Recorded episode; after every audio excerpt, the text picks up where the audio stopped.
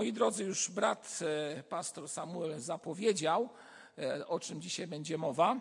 E, Powtórzę, faktycznie będziemy chcieli dzisiaj mówić, czy też nasze rozważania będą prowadzone wokół tematów zesłania Ducha Świętego, ale dzisiaj szczególnie będziemy chcieli podkreślić dwie sprawy, a mianowicie błogosławieństwa, które przynosi Duch Święty i drugi taki dosyć istotny temat, a mianowicie nasze, nasze obowiązki i odpowiedzialność względem tego, że Duch Święty w nas działa. No my też powinniśmy być e, w tym chodzeniu w Duchu Świętym w sposób szczególny Jemu oddani, aby On mógł nami kierować.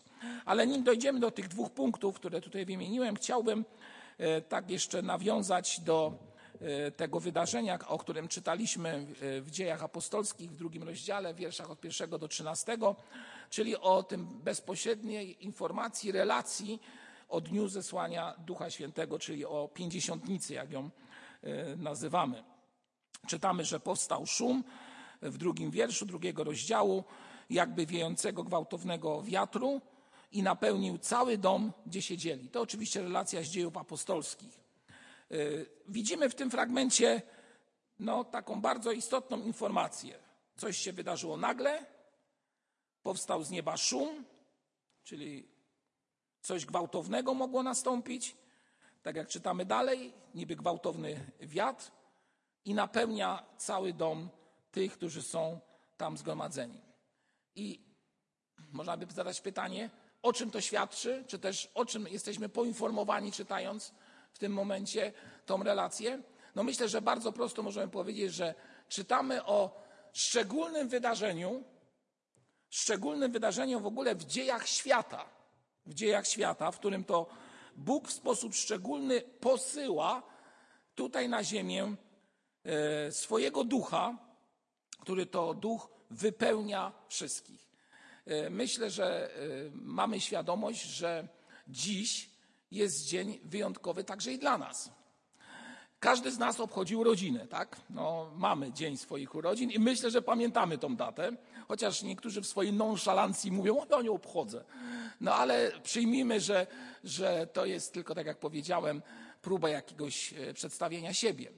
E, Moi drodzy, dziś Kościół Jezusa Chrystusa, także ten przy ulicy Waliców, obchodzi swoje urodziny. Po dzień zesłania Ducha Świętego to urodziny Kościoła. Moi drodzy, narodzi, rodzi się Kościół, który jest oblubienicą i ciałem naszego Pana Jezusa Chrystusa. Rodzi się Kościół, który zaniesie poselstwo Ewangelii na krańce świata. A więc, moi drodzy, dzisiaj mamy dzień urodzin Kościoła. I to jest, myślę, że, że też powinna być wielka celebracja e, duchowa przede wszystkim w naszym życiu, w której powinniśmy przede wszystkim Bogu dziękować za to, co On dla nas uczynił i nas, jako Jego dzieci, że pociągnął do siebie i sprawił, że otrzymaliśmy, można by powiedzieć, nowy wymiar, ale też nową wartość przed Nim, jako tych, którzy są bezpośrednio po pierwsze dziećmi Jezusa Chrystusa i po drugie stanowią w całości, jako grupie, Kościół, którego głową jest kto? Pan Jezus Chrystus. Głową ciała, czyli Kościoła jest Jezus Chrystus. Nie żaden człowiek, tylko Pan Jezus Chrystus. I to jest, myślę, że główne, chyba najważniejsze przesłanie dnia, w którym obchodzimy pamiątkę zesłania Ducha Świętego. Oczywiście, czytając ten fragment, widzimy, że w tym dniu e, działy się jakieś wielkie rzeczy, które potwierdzały w sposób szczególny e, wymiar rodzącego się Kościoła. Więc no, nierozerwalnym, e, nierozerwalną informacją o dniu zesłania Ducha Świętego jest to, że w tym dniu, kiedy Duch Święty stąpił, ludzie, którzy byli zgromadzeni w izbie, zaczęli w izbie na górze, jak czytamy w pierwszym rozdziale dziejów apostolskich, czyli apostołowie i inni ludzie e, bliscy Chrystusowi, zaczęli, tutaj mówimy o apostołach, mówić nowymi językami. Te nowe języki e, są opisane e, pod koniec tego fragmentu, który dzisiaj czytaliśmy, a więc zarówno Partowie, jak i Medowie, Elamici, mieszkańcy Mezopotamii tak tak dalej, słyszeli w sposób zrozumiały wielkie dzieła, które apostołowie wypowiadali w zrozumiałym dla nich języku o Panu Jezusie Chrystusie. A więc, e, gdy pytamy o dzień zesłania Ducha Świętego i pytamy o języki, to oczywiście musimy powiedzieć, że e, był to swego rodzaju znak dany Kościołowi, który powstawał, który się rodził. Do czego? Do tego, aby przekazać informację o Panu Jezusie Chrystusie tym, którzy akurat na święcie byli zgromadzeni w Jerozolimie. I możemy powiedzieć w ten sposób, że e, w tym dniu z małej grupy, e, która e, była bardzo często jeszcze potem w późniejszym czasie przez Rzymian nazywana sektą, bo chrześcijanie, moi drodzy, tak, w cesarstwie rzymskich byli uważani za sektę, sektę żydowską, która głosi prawdy, no może dla Rzymu znane na skutek tego, że Izraelici czy też naród ludzki był e, w jakiś sposób no, obecny w życiu codziennym Rzymu.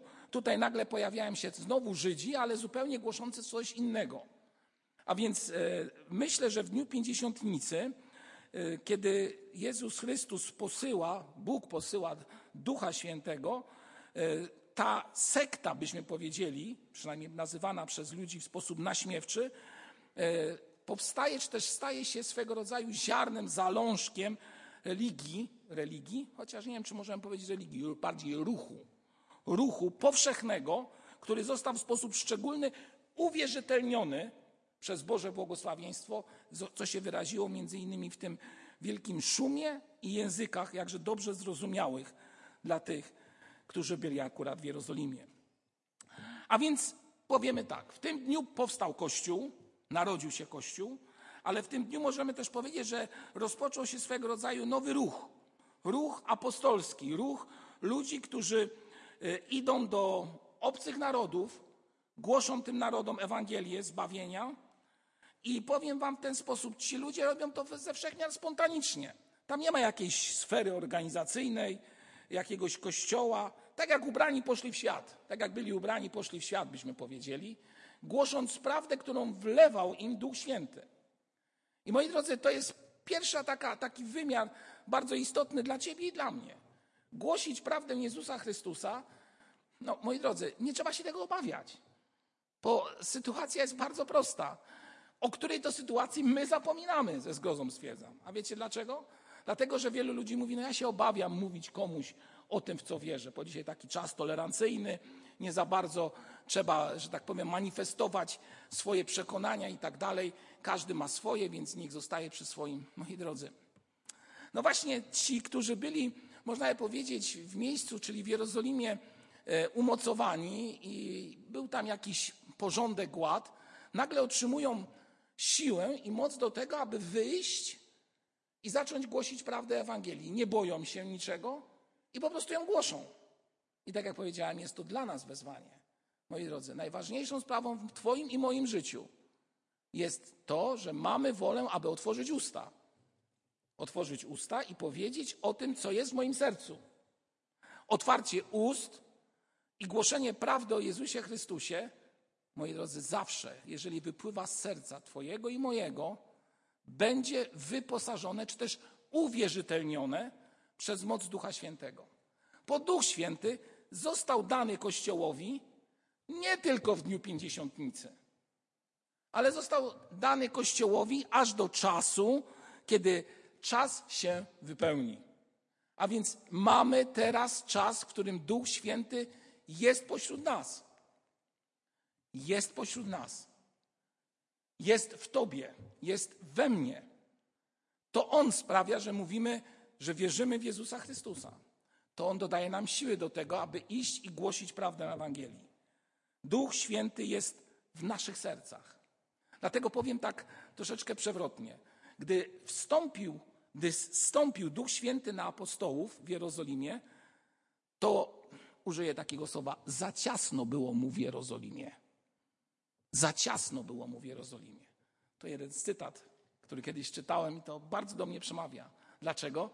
Dlatego, że już nie w Jerozolimie li tylko miała być prawda Ewangelii głoszona, ale Duch Święty posyła ich dalej. Posyła ich w inne miejsca. I Jerozolima już jest tylko jedną z części, gdzie faktycznie dokonało się stąpienie ducha. Ale przez moc, która działa w wielu sercach tych ludzi, Ewangelia rozchodzi się i do Azji, i do Europy, i tak dalej, i tak dalej. I do dzisiejszego dnia po różnych częściach świata Duch Święty działa. A więc można powiedzieć kolejną prawdę.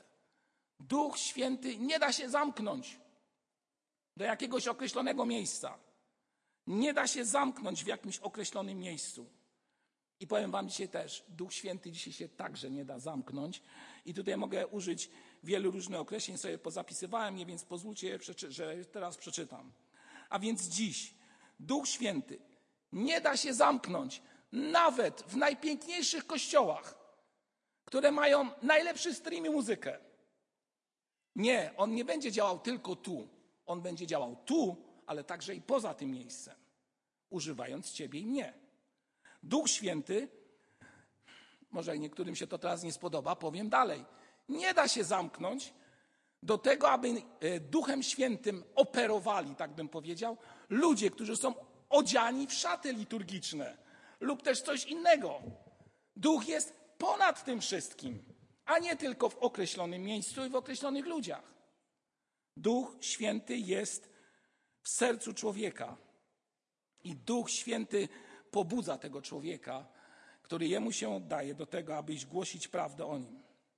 A więc Duch Święty nie da się zamknąć, i tu kolejna bardzo ważna, istotna informacja, do jednego wyznania. I możemy powiedzieć, o tylko w tym wyznaniu, chociaż może nawet i z nazwy coś tam jest powiedziane o nim, jest Duch Święty. Moi drodzy, jeżeli ktoś wam coś takiego mówi, to ja wam w tym miejscu mówię, że jest to nieprawda i jestem o tym w stu procentach przekonany, że Duch Święty nie da się zamknąć do jednego wyznania i do jednego kościoła. Dlaczego? Bo Duch działa wszędzie. Działa wszędzie. I nikt i nic nie jest w stanie go ograniczyć. Żaden kapłan, pastor, ksiądz, ktokolwiek. Duch działa jak chce, przemawia do kogo, do nas, jak on chce, a nie jak my chcemy, bo to jest właśnie coś, co jest suwerenne dla tego, który jest Bogiem.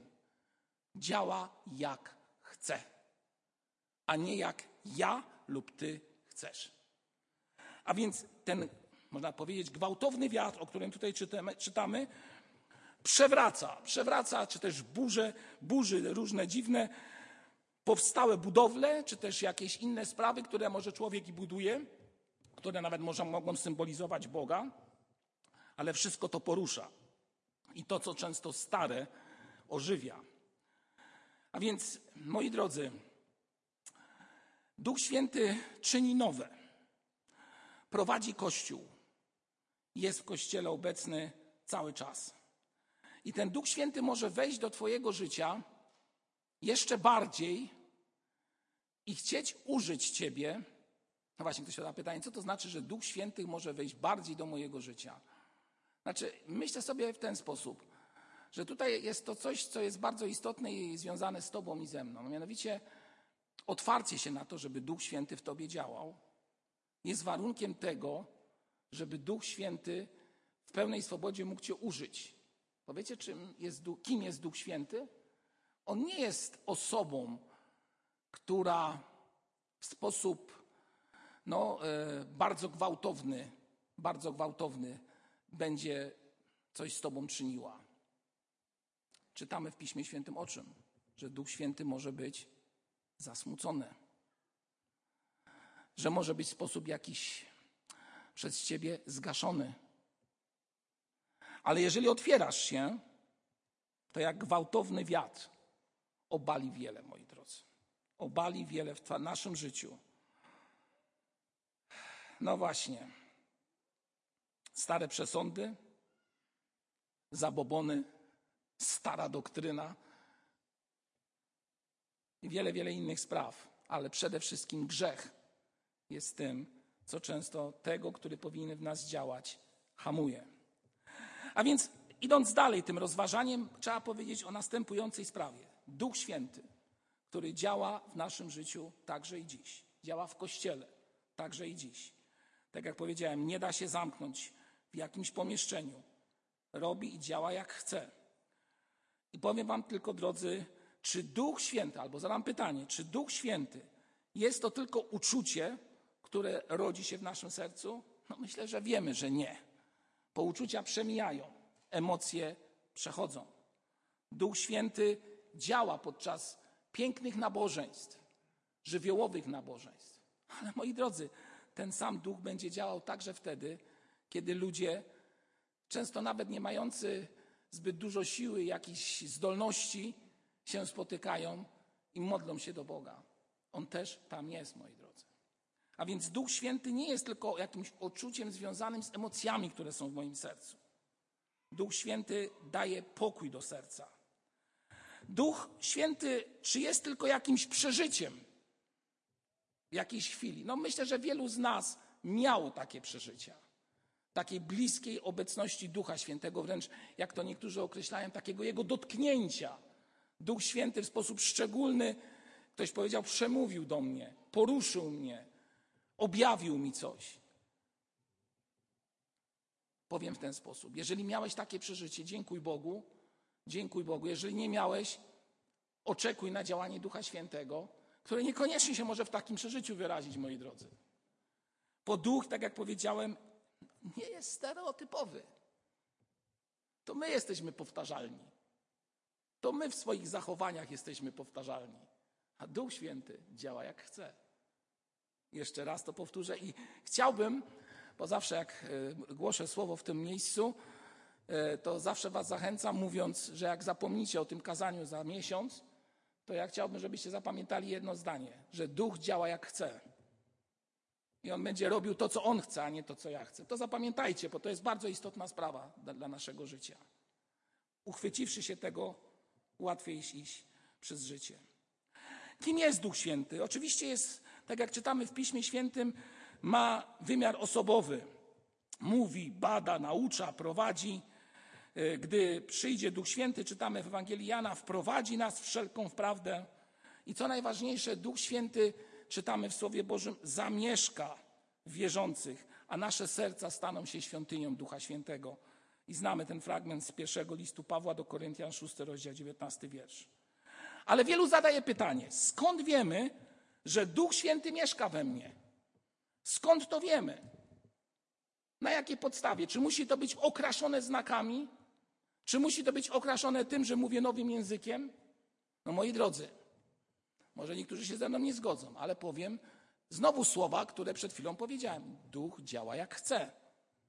I to nie jest powiedziane, że to jest, że wymiernym znakiem tego, że duch w tobie jest, czy też w tobie działa, są pewne znaki, które były dane pierwszemu kościołowi.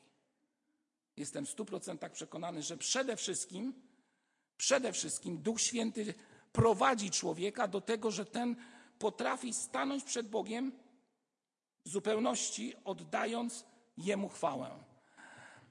Gdy apostoł Piotr skończył kazanie w Dniu Zielonych Świąt, co on powiedział do kościoła, który się wtedy rodził? Do tych trzech tysięcy mężczyzn, którzy przyjęli prawdę Ewangelii w tym dniu.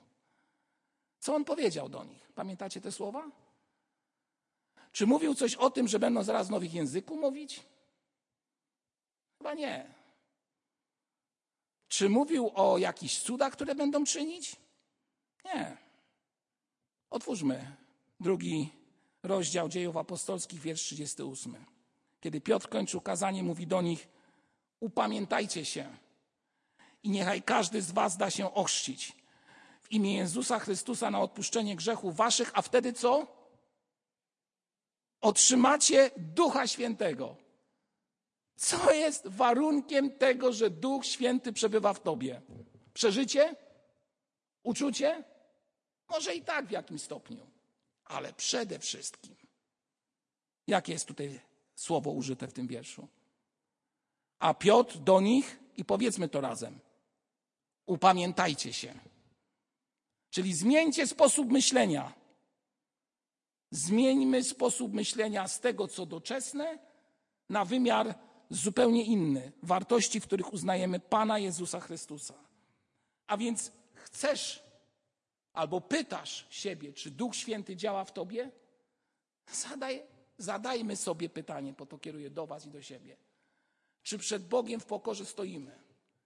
Czy zmieniliśmy sposób myślenia i postrzegania świata? Czy po prostu nastąpiło w moim i Twoim życiu upamiętanie od starego, od starych przyzwyczajeń, egoistycznego Marka Budzińskiego i powstaje nowy człowiek oczyszczony przez krew Jezusa Chrystusa. Nowy uczeń, który chce iść za Jezusem Chrystusem w pełni. To jest pierwsza sprawa, upamiętanie. Chcesz wiedzieć, czy Duch Święty działa w tobie? Chcesz to zobaczyć? No wielu by chciało zobaczyć. Ale jak można to zobaczyć? Najlepiej. Jak myślicie, bracia i siostry? Powiedziałem o upamiętaniu, a teraz sprawy, które są widoczne dla ciebie, ale także i dla innych ludzi. Pomyślmy chwilę. O! Bardzo dobrze, siostro. Owoce Ducha Świętego. Owoc Ducha Świętego. Właściwie nie owoce, tylko owoc, bo to jest jeden owoc, który wyraża się w różnych, owo- w różnych takich częściach, jak winogrona byśmy powiedzieli. Jeden owoc, ale wiele kulek. A więc upamiętanie i druga sprawa, owoc Ducha Świętego w moim życiu. No, moi drodzy, myślę, że chyba każdy z nas wie, gdzie to jest zapisane, tak? Otwórzmy Galacjan, list Pawła do Galacjan i tam znajdujemy dokładny opis w piątym rozdziale od wiersza 22. Owocem zaś ducha są, zwróćcie uwagę, jak tu jest napisane, nie owocami, tylko owocem, już to kiedyś w kazaniu mówiłem na ten temat, że ten, który ma owoc Ducha Świętego, to nie może powiedzieć, że jest cierpliwy, ale nie ma miłości, ani nie może powiedzieć, że jest uprzejmy, ale jest bez dobroci. To wszystko jest jedno. A więc miłość, radość, pokój, cierpliwość, uprzejmość, dobroć, wierność, łagodność, wstrzemięźliwość. Wiecie, moi drodzy, co teraz w moim sercu się dzieje? Ja mówię, Boże kochany, ile mi z tego jeszcze brakuje? Z tych cech. Ile mi z tego brakuje? Ale wiecie, co w tym momencie mogę powiedzieć? Boże, dziękuję Ci, że kiedyś stanąłeś na mojej drodze i mogłem wszystko powierzyć Tobie. A dziś, jeżeli nawet coś nie występuje w moim życiu, proszę Cię, Panie, proszę Cię, Panie, niech to się urodzi. Daj mi siłę do tego. To nie znaczy, że w tym momencie Duch Święty we mnie nie działa, że jestem, jak to niektórzy kiedyś określili, nasz zbór, że są tutaj ludzie duszewni, a nie duchowi. A więc, moi drodzy, tak nie jest. Bo upamiętanie i owoc Ducha Świętego rodzi się w nas bardzo często. Chciałoby się jednak, aby był jak najbardziej dojrzały. I właśnie o tej dojrzałości teraz będę chciał mówić w naszym codziennym życiu. Te dwa punkty, a więc błogosławieństwa, które przynosi Duch Święty, i drugi punkt nasze obowiązki i odpowiedzialność. Po pierwsze, tak jak powiedziałem, ci, którzy są prowadzeni przez Ducha Świętego, otrzymują błogosławieństwa albo otrzymują szczęście, czy też wyróżnienie w tym świecie, że mogą przynosić ten owoc Ducha Świętego. Bo przynoszenie owocu Ducha Świętego, czy też wykształcenie się owocu Ducha Świętego w Twoim i moim życiu działa w dwie strony. Po pierwsze, staje się błogosławieństwem dla mnie, ale jeszcze większym błogosławieństwem staje się dla drugiego człowieka. No bo ten, który jest pełen owocu Ducha Świętego, powiem tak, jest mile widziany. No bo chcemy rozmawiać z osobą, która miłuje, tą miłością agapę oczywiście. Chcemy rozmawiać z osobą uprzejmą. Chcemy rozmawiać z osobą łagodną, pełną szacunku i tak dalej, i tak dalej. No chcemy z takimi ludźmi przebywać. Jeżeli spotykamy takich ludzi na swojej drodze, to tylko możemy się cieszyć i mieć błogosławieństwo. A jeżeli my to dajemy drugim osobom, no to chyba większego szczęścia być nie może. Bo człowiek się dobrze czuje i inni się dobrze z Tobą czują. A więc to jest błogosławieństwo, że przynosimy owoc Ducha Świętego. Jeżeli chodzimy w Duchu Świętym, kolejnym szczęściem, czy też błogosławieństwem dla nas jest to, że możemy zwyciężyć grzech, który każdego dnia próbuje nas zwalić z nóg. Różne doświadczenia i trudne chwile powodują, że ten grzech, nie chcąc nawet tego, rodzi się w nas. I tak jak apostoł Paweł mówi, nie chcę tego, co robię, nie czynię tego, co chcę, mówi Paweł. Czy Paweł w tym momencie był bez, bez Ducha Świętego? Mówiąc, że nie czyni tego, co chce, lecz czyni to, czego nie chce. No, ja jestem często taką osobą. Nie chcę czegoś czynić. I zastanawiam się, jak to jest możliwe, że ten mały Budziński, stary Budziński się ciągle odzywa. To jest ten grzech. I moc Ducha Świętego pozwala nam przejść zwycięsko i zwalczyć to, co stare w nas. Duch Święty daje nam kolejne błogosławieństwo i szczęście, a mianowicie pieczętuje nas, czy też zapieczętowuje chrześcijan w sposób szczególny. Otwórzmy list Pawła do Efezjan i w rozdziale pierwszym e, tego, e, tego listu spotykamy w wierszu trzynastym. W nim i wy, którzy usłyszeliście słowo prawdy, Ewangelię zbawienia waszego i uwierzyliście w niego, uwaga, co to jest napisane, zostaliście zapieczętowani obiecanym Duchem Świętym. Jesteśmy Jego, jako część Jego Kościoła. Jeżeli upamiętaliśmy się, jeżeli przyjęliśmy wolę, czy też chcemy iść za Nim każdego dnia, On w sposób szczególny nas pieczętuje mocą z góry. Oczywiście tu można teraz obraz pieczęci przekazać, czym jest pieczęć, co na pieczęci, jaki znak często jest stawiany. Często mówi się, że znak takiej pieczęci był też znakiem niewolnika, wypalanym na ciele niewolnika. No moi drodzy, chrześcijanie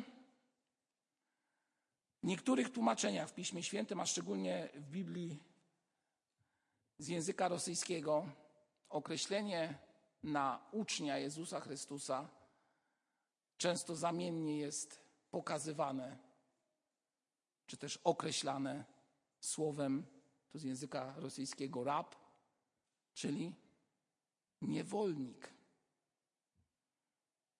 Co to za niewola, która daje życie wieczne? Ktoś zada pytanie.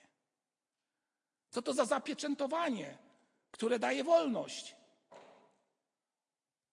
I właśnie tu jest paradoks, z którym często ludzie nie potrafią się do końca zmierzyć. I często spotykam ludzi, którzy, gdy słyszą o działaniach Ducha Świętego, czy też o działaniach w Kościele, czy też o naszym, mojej, czy też Twojej wierze w Jezusa Chrystusa dziś, mówią: Nie, to jest zniewolenie. Tu dodają tradycją, rytuałami, różnymi przyzwyczajeniami itd., tak itd. Tak My, wiedząc o tych wszystkich sprawach, wiemy też, że jesteśmy zapieczętowani, ale ku wolności.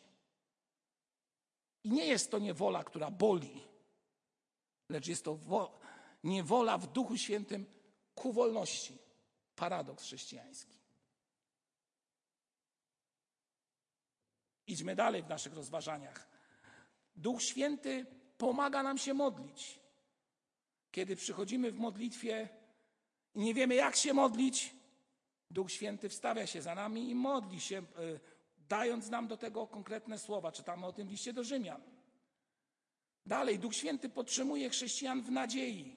Jakiej nadziei? Tak jak powiedziałem wcześniej, dotyczącej życia wiecznego, staje się swego rodzaju taką rękojmią.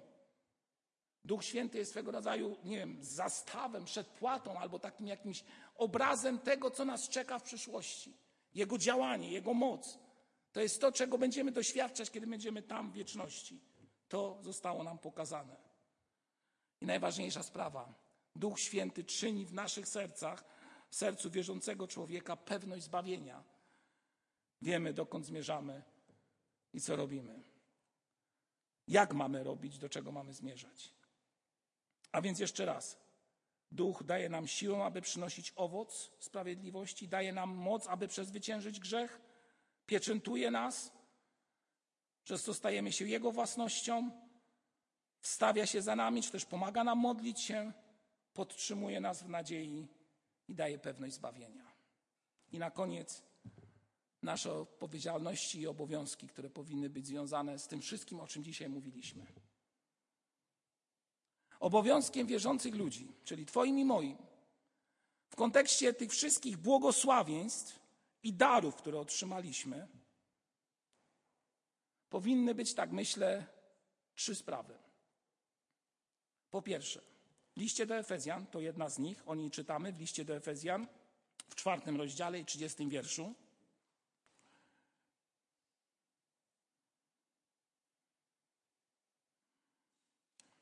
A tam jest powiedziane tak, a nie zasmucajcie Bożego Ducha Świętego, którym jesteście zapieczętowani na dzień odkupienia. Nieprzyzwoite słowa, brat pastor Samuel mówił tydzień temu i będzie za tydzień mówił o także naszej mowie. A więc nieprzyzwoite słowa, kłamstwa, ale także kradzież, złośliwość, gniew, nieprzebaczenie to tylko część zaprzeczeń owocu Ducha Świętego. Przeciwstawnych spraw związanych z owocem. Jeżeli te sprawy są w Tobie i we mnie, powiem bardzo jednoznacznie. Siostro i bracie, bracie Marku, zasmucamy Ducha Świętego. No, spójrzmy na ostatni tydzień. Czy wypowiedziałem nieprzyzwoite słowa?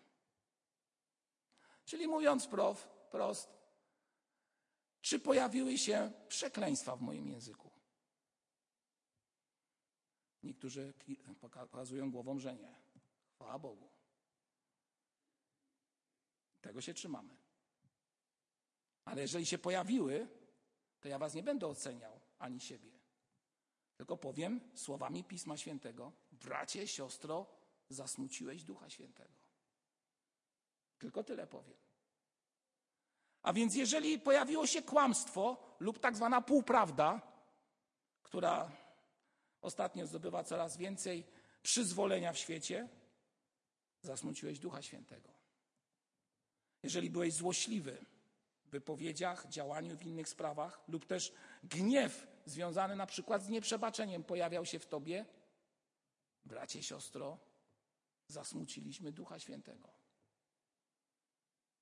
Pismo Święte mówi dalej w pierwszym liście Pawła do Tesaloniczan w piątym rozdziale i w dziewiętnastym wierszu. Jedno zdanie.